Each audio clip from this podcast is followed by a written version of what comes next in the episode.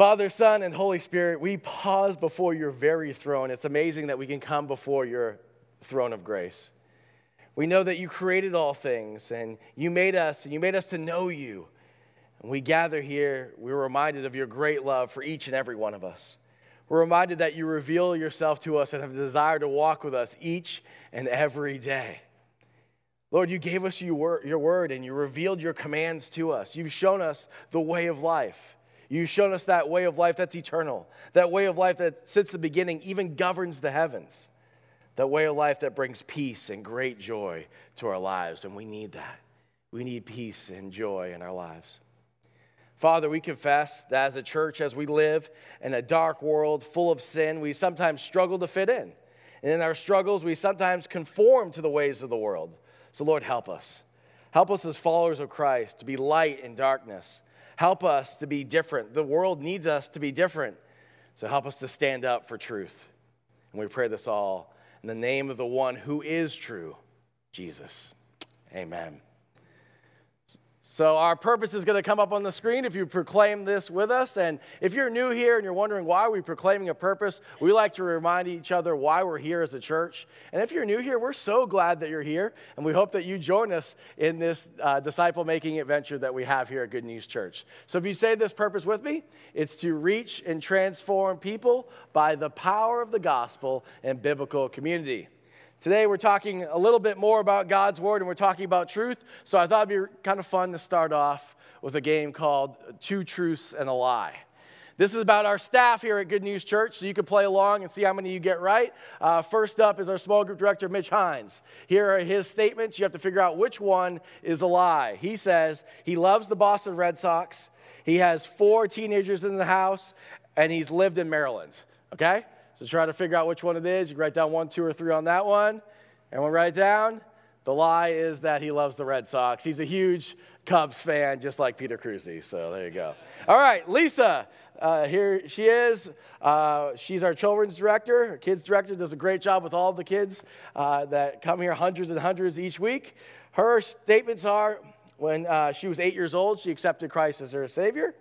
Her husband uh, and her were married at 17 years old. And the third statement is she loves country music. What do you guys think? What do you guys think? All right. The lie is that she loves country music. She hates country music. Okay. She got married when she was 17 and still married. So, way to go. All right. Here's Samantha. Samantha uh, does all kinds of things in the church to make the church run. Her statements are she was a junior Dallas Cowboys cheerleader, she worked at the Animal Kingdom, and she marched in the Macy's Day Parade. That one's tough. That one's tough, right? The lie is that she marched in the Macy's Day Parade. That's the lie. All right, Ella is up next. She's our worship director. And her statements are she loves chocolate, she loves music, and she owned a cat.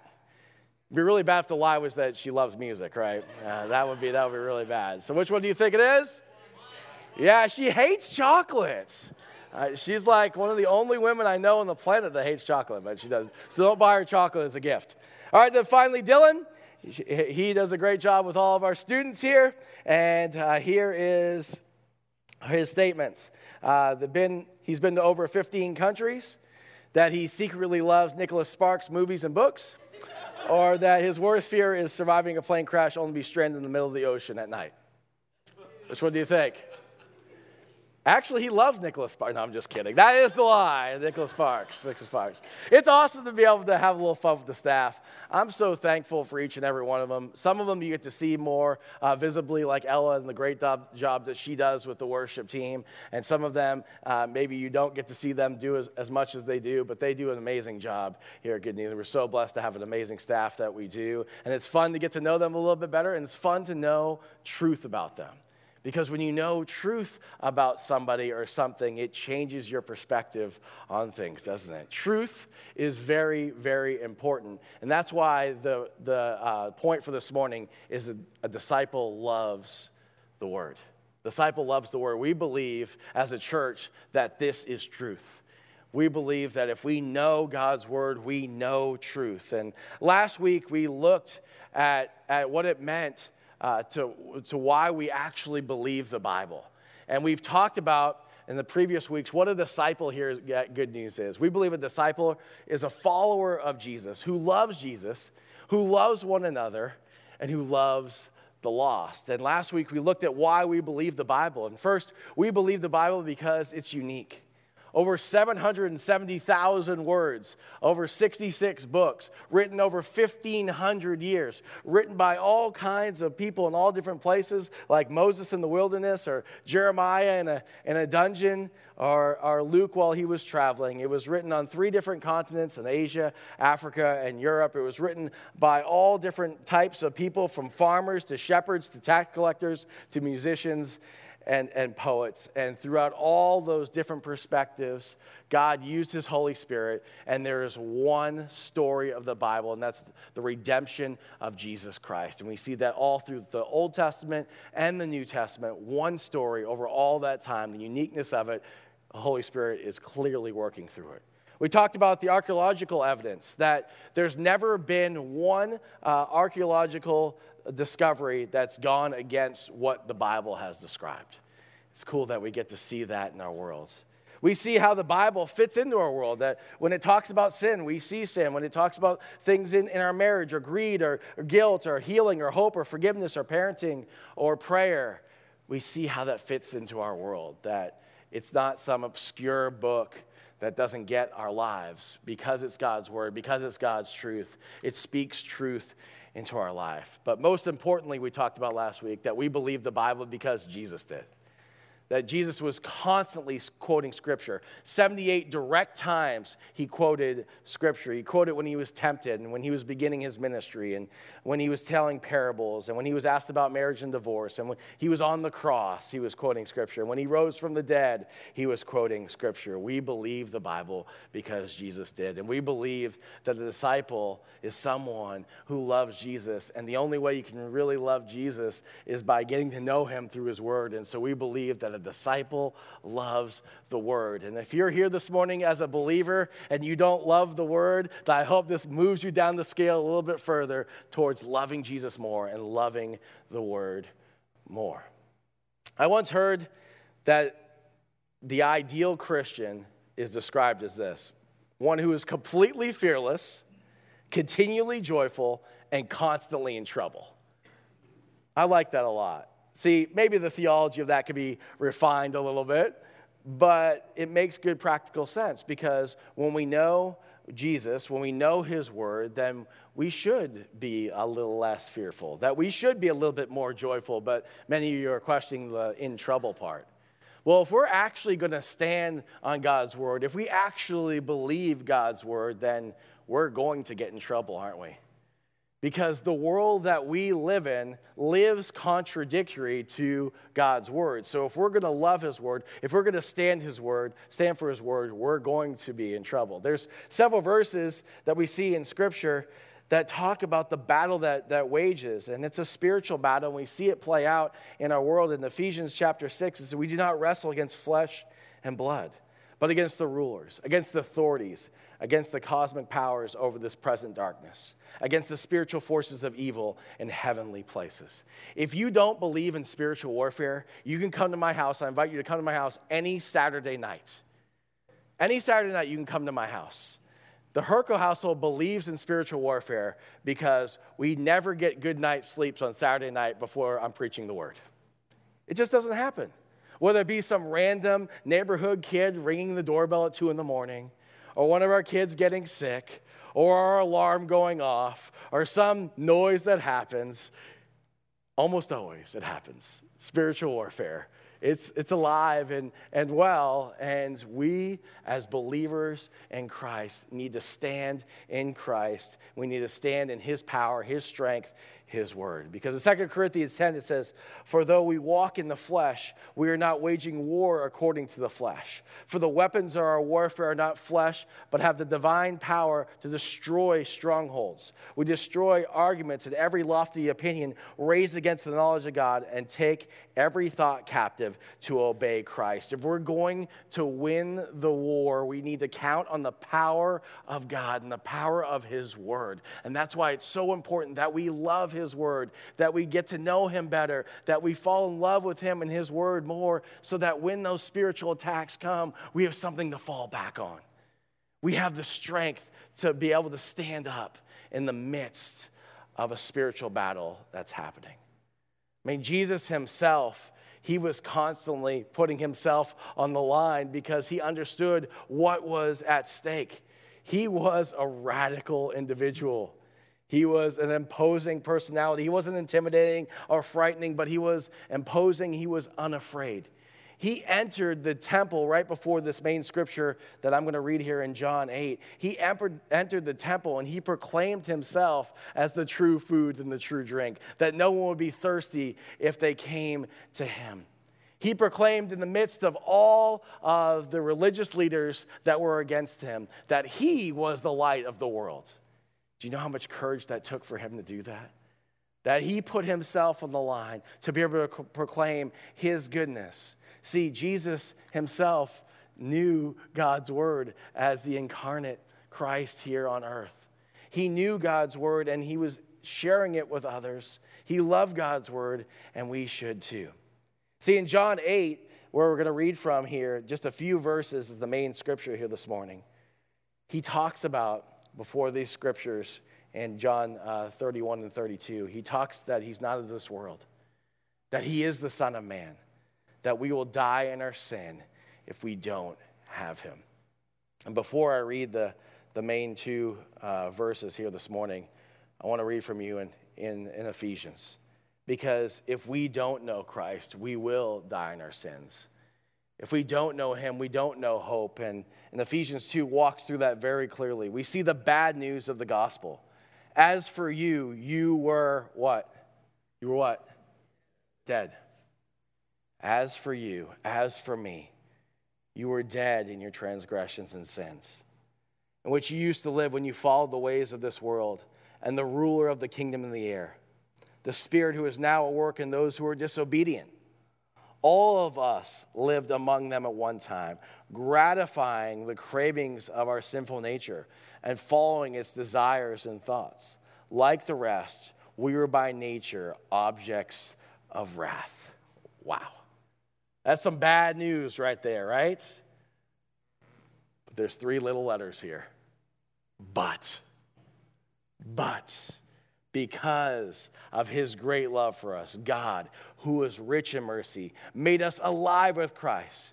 Even when we were dead in our transgressions, it is by grace you've been saved. You see, we've done nothing. We were still dead, but in Christ we're made alive, even when we were dead in our transgressions. And God raised us up with Christ and seated us with him in the heavenly realms in Christ Jesus, in order that in the coming ages he might show the incomparable riches of his grace, expressed in his kindness to us in Christ Jesus. For it is by grace you've been saved through faith. It's not of yourself, it's a gift of God, not by works, so that no one can boast. That's amazing news, isn't it? We were dead, but in Christ we're made alive, and we get his glorious riches of the heavenly realm have you ever put your faith and trust in Christ? See, you can't love the Word, you can't love Jesus before you know Him. And the way that you know Him is by confessing your sins and saying, I was dead. Lord, I'm dead. I need you to be made alive. I mean, nobody wants to be dead. In 16 years of ministry, I've never had anyone come up to me and say, Hey, Pastor Andy, I want to be dead. No one says that. People want to be made alive. They want to have hope. They want to have joy. They want to have peace. And believe me, I've tried lots of different ways to have all of that. The only way you're going to truly have that is in Christ. So if you've never accepted Christ as your Lord and Savior, why don't you tell Him right now, Lord, I am dead. I need you to come into my life and make me alive. You can do that right in your seat. You can come talk to the elders of the prayer team or me afterward if you need help with that. It's the best decision you could ever make is to be made alive. And that brings us to the main scripture as Jesus was talking about being dead in his sins, and now he's talking to the Jews who had believed in him. To the Jews who had believed in him, Jesus said, If you hold my teaching, you are really my disciples. Then you will know the truth, and the truth will set you free. See, Jesus here is talking to chair one people who are, coming and seeing, and now they're going to chair two. They're putting their belief in, in Jesus, and that word uh, believe, and that word is actually the same word that's used in John 3.16. It, it means to put our faith and trust in Christ. And that's what he's saying to the people that, that, have done that. He says, If you hold to my teaching, and it's the same word that we talked about a few weeks ago in the original Greek, that word hold means to abide, like a little Joey in the kangaroo's pouch. That you stay in God's word, that you stay in his will, that you abide in his teachings. And when you abide in his teachings, then you truly are his disciples. See, a disciple loves the word of God. And he says, Then you'll know the truth and the truth will set you free. Now, John could have used uh, one of four different words for the word know in the original Greek language, but he, the word he used is the word ginosko. And ginosko means to intimately know something. See, the other definitions in Greek mean more like head knowledge, like you learn something in school and you know it.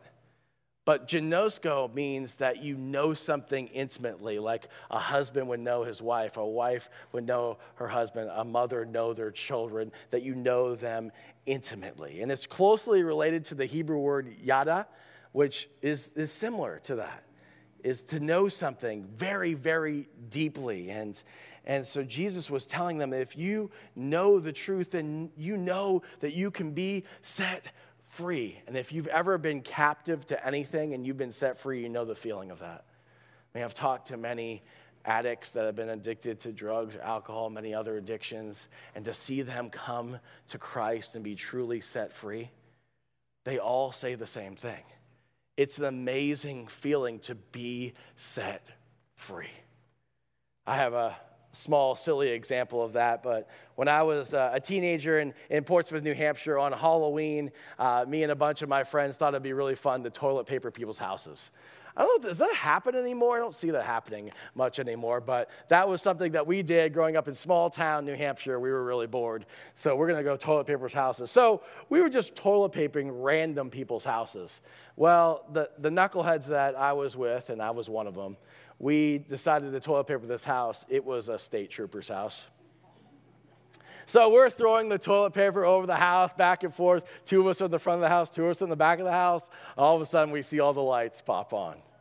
So we start running.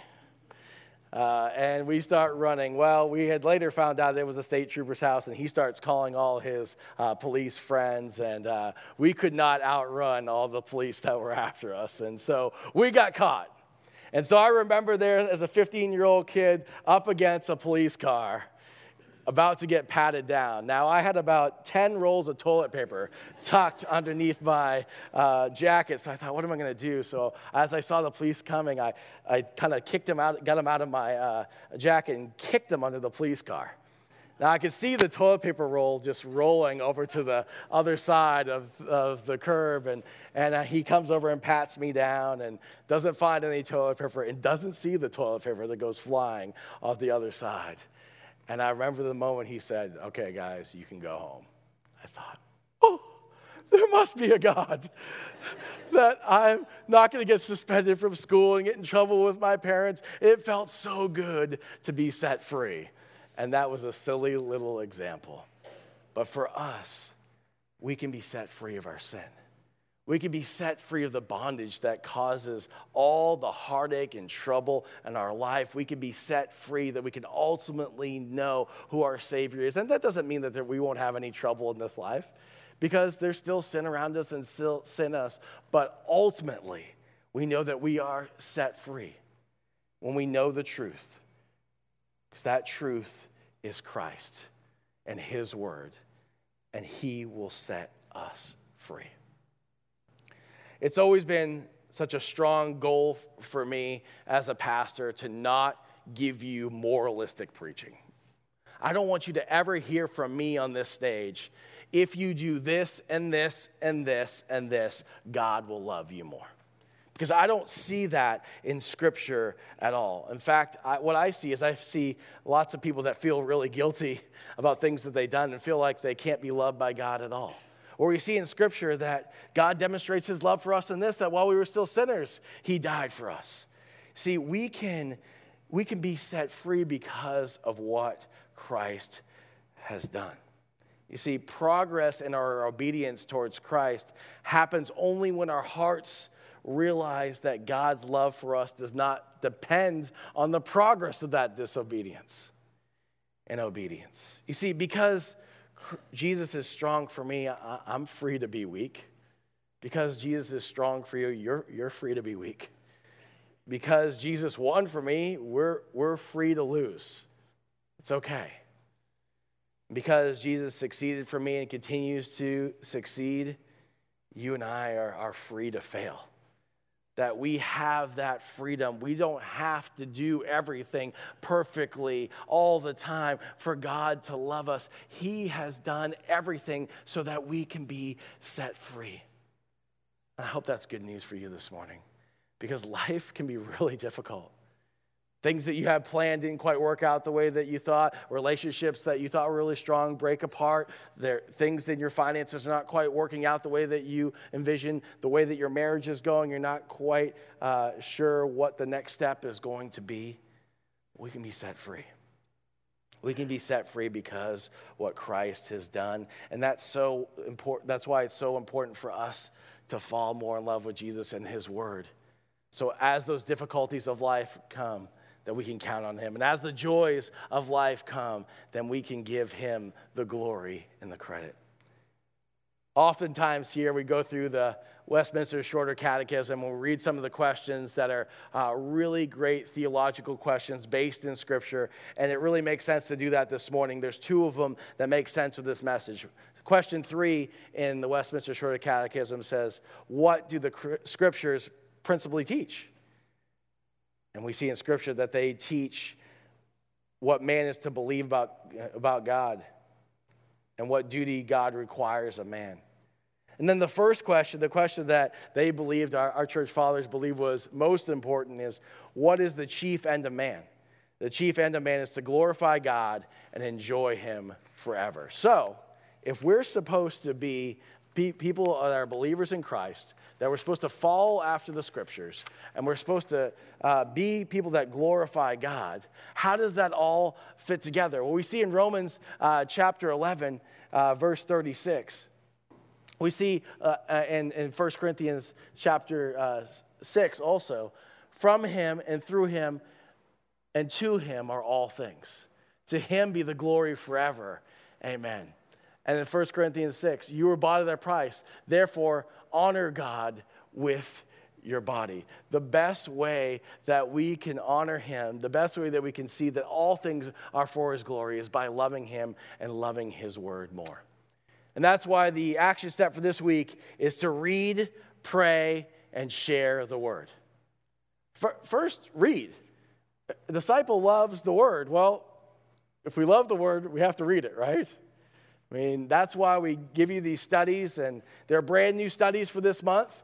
We love to help you read God's word, so make sure you grab one of these studies. We're on page 11 right now in this message, and there's a personal study. You read through uh, Second Corinthians. There's some notes here to take about people in your life that you could be praying for. We want you to read the Bible, and as you read the Bible, you'll be able to see how to glorify Him more. A pastor friend of mine says that glorifying, that's a word that we use a lot in the church, right? We're going to glorify God. Sometimes we don't stop and and think, what does it actually mean? I love his definition. It's showing his supreme greatness. That we want to show the greatness of God in our lives and how we interact with people and how uh, we live each and every day. And the only way you can do that is by reading Scripture. So when we read Scripture, we get to know Him accurately in our thoughts. We can't know who God is any other way than, than out, without reading His Word. We want to enjoy Him intensely in our emotions. Well, how do we do that? We do that by reading His Word. we want to reflect Him constantly in our actions. And so, how do we do that? How do we know what He wants us to do? Well, it's in His Word. But that's why I shared a little bit about moralistic preaching. Even if you decide, hey, I'm not going to read His Word at all, He still loves you because He loves you because He loves you. But this is the God of the universe that we're talking about. And don't you want to get to know him more? Don't you want to know what he wants from you in your life? Don't you want to know how you can declare His supreme greatness? Don't you want to know how you can deal with some of the issues that are happening in your life? It's all right here. It's all right here in the truth of God's Word. So we need to read it. And then we need to pray the Word. I mean, think about what could be a better prayer than praying God's Word itself. I know many of you struggle with prayer, especially the guys in this room. Many of you guys have never prayed aloud with your wife. You've never prayed aloud with your children. And maybe that's because you're intimidated. But I want to challenge you just pick up God's word and just read his word. You don't have to come up with some fancy prayer. All you have to do is just read what God's word says. And as you're reading God's word, the, the prayers that honor him will just automatically come out. So I challenge you that if you've never prayed aloud with your spouse, you've never prayed out loud with your kids, you've never had a time talking to God, just pick up his word and do that. And we're going to practice here this morning so you know exactly how to do it. Psalm 100, we're going to pray through this. And this is the message version. I don't often quote the message version, but I thought for a prayer to God, it's really good. So you just read it, and we're going to pray through this. This is what God's word says On your feet now, applaud God. Bring a gift of laughter. Sing yourself into his presence. God, we're so thankful that you give us joy, that you give us a voice that we could actually sing and actually proclaim your goodness. Thank you. Verse 3 Know this God is God, and God, God, He made us. We didn't make Him. We are His people, His well tended sheep. God, I'm so thankful that you are God that you are in control, that we are well tended because we're your sheep and you love us. Thank you. Enter with the password. Thank you. Make yourself at home, talking praise. Thank Him. Worship Him. Lord, I'm so grateful for the things in my life. I'm so grateful for my wife and my kids and the health that they have. And thank you for blessing me with a church home. Lord, thank you for all the ways that you bless me. I have a house to live in and a bed to sleep on, and my pantry is full of food. Lord, thank you. Verse 5 For God is sheer beauty, all generous in love, loyal always and forever. Lord, thank you that you are loyal. Even when I stray, even when my thoughts stray, even when I sin, you're loyal to me. In Jesus' name, amen. That wasn't hard, right? That wasn't hard. And even the little prayers that I said in, between, even if you're just intimidated by that, you can just literally just read the words. But we should pray God's word. And as we're praying God's word, we get to know him better, and we're going to fall more in love with him. We're going to fall more in love with his word. So we should read it and, and we should pray it. And then we should share it. In Mark 16, it says, Go into all the world and preach the gospel to all creation. The verse that, the passage that started off this whole disciple making adventure here at Good News, the Great Commission, many of you are familiar with it. Therefore, go and make disciples of all the nations, baptizing them in the name of the Father, the Son, and the Holy Spirit, and teaching them to observe everything I commanded you and I am with you always to the very end of the age. If we're going to teach people what we're commanded, then we have to share that with others. In Romans 10, it says, How can they call on the one they have not believed in? And how can they preach unless they are sent? As it's written, How beautiful are the feet of those who bring good news. My feet have never been called beautiful, y'all. Never. Never. But God's word says they can be beautiful when I bring good news. Verse 17 says, So faith comes from what is heard, and what is heard comes through the message about Christ. We most clearly hear the message about Christ in Scripture, and that's where true discipleship starts. See, what an amazing charge that God gives us to know His Word and be able to share that with others. That we should fall in love with it so much that it comes bubbling up in us and over it, over in us. I mean, when we go to a really good restaurant, what do we do? What do we do? We start, yeah, we go back. We start telling all kinds of other people about it, right? That we had a good experience. Oh, you should try the food. And I do that a lot of times around here with DeLeo Deli. Okay? DeLeo Deli has the best Italian sandwich you've ever had in your life. If you haven't gone there, you're crazy. You need to go there. They're closed on Sunday, but you need to go there on Monday. It's an amazing place to eat a sub. You'll never have a better sub in your entire life. What did I just do there? I just testified because it bubbles over in me. I can't help it. Their subs are really good, and I have to tell you about it. Does anybody here like Italian sandwiches? Has anybody here and never been to DeLeo? If you like Italian sandwiches, and never been to DeLeo, I, I saw you in the back. Here, I, I can't see who that is. Will you come up here for a second, real quick? I got something for you. See, I thought it'd be bad to talk about how great their subs are without getting you a sub. Oh, it's Brian. Hey, Brian. There you go, buddy. So you've never had a DeLeo sub before. Well, here, enjoy. Make sure you put the oil on it before you eat it. All right, man. Congratulations. There you go. See, I thought it'd be bad to talk about it and not actually share one uh, with, with someone. But see, what we do when we like something a lot is we just have to share it. Now, we're talking about a sub, and their subs are really good but their subs are nothing compared to the goodness and joy and peace and salvation that we find in Christ. And most of you here, you have that. You have the joy of Christ. You have his salvation. You know where eternal life is. But you know what the majority of people around you in your neighborhood and at your office and at your schools, you know what they don't have? that same peace. They don't have that peace, they don't have that joy. They're wondering what's going to happen to them, even if they're not consciously thinking about it. I remember for 21 years of my life really thinking, where am I going to find true peace? Where am I going to find joy? If there is a God, how is He going to ever accept me? We're the messengers. But we're never going to be effective messengers until we love God's word first.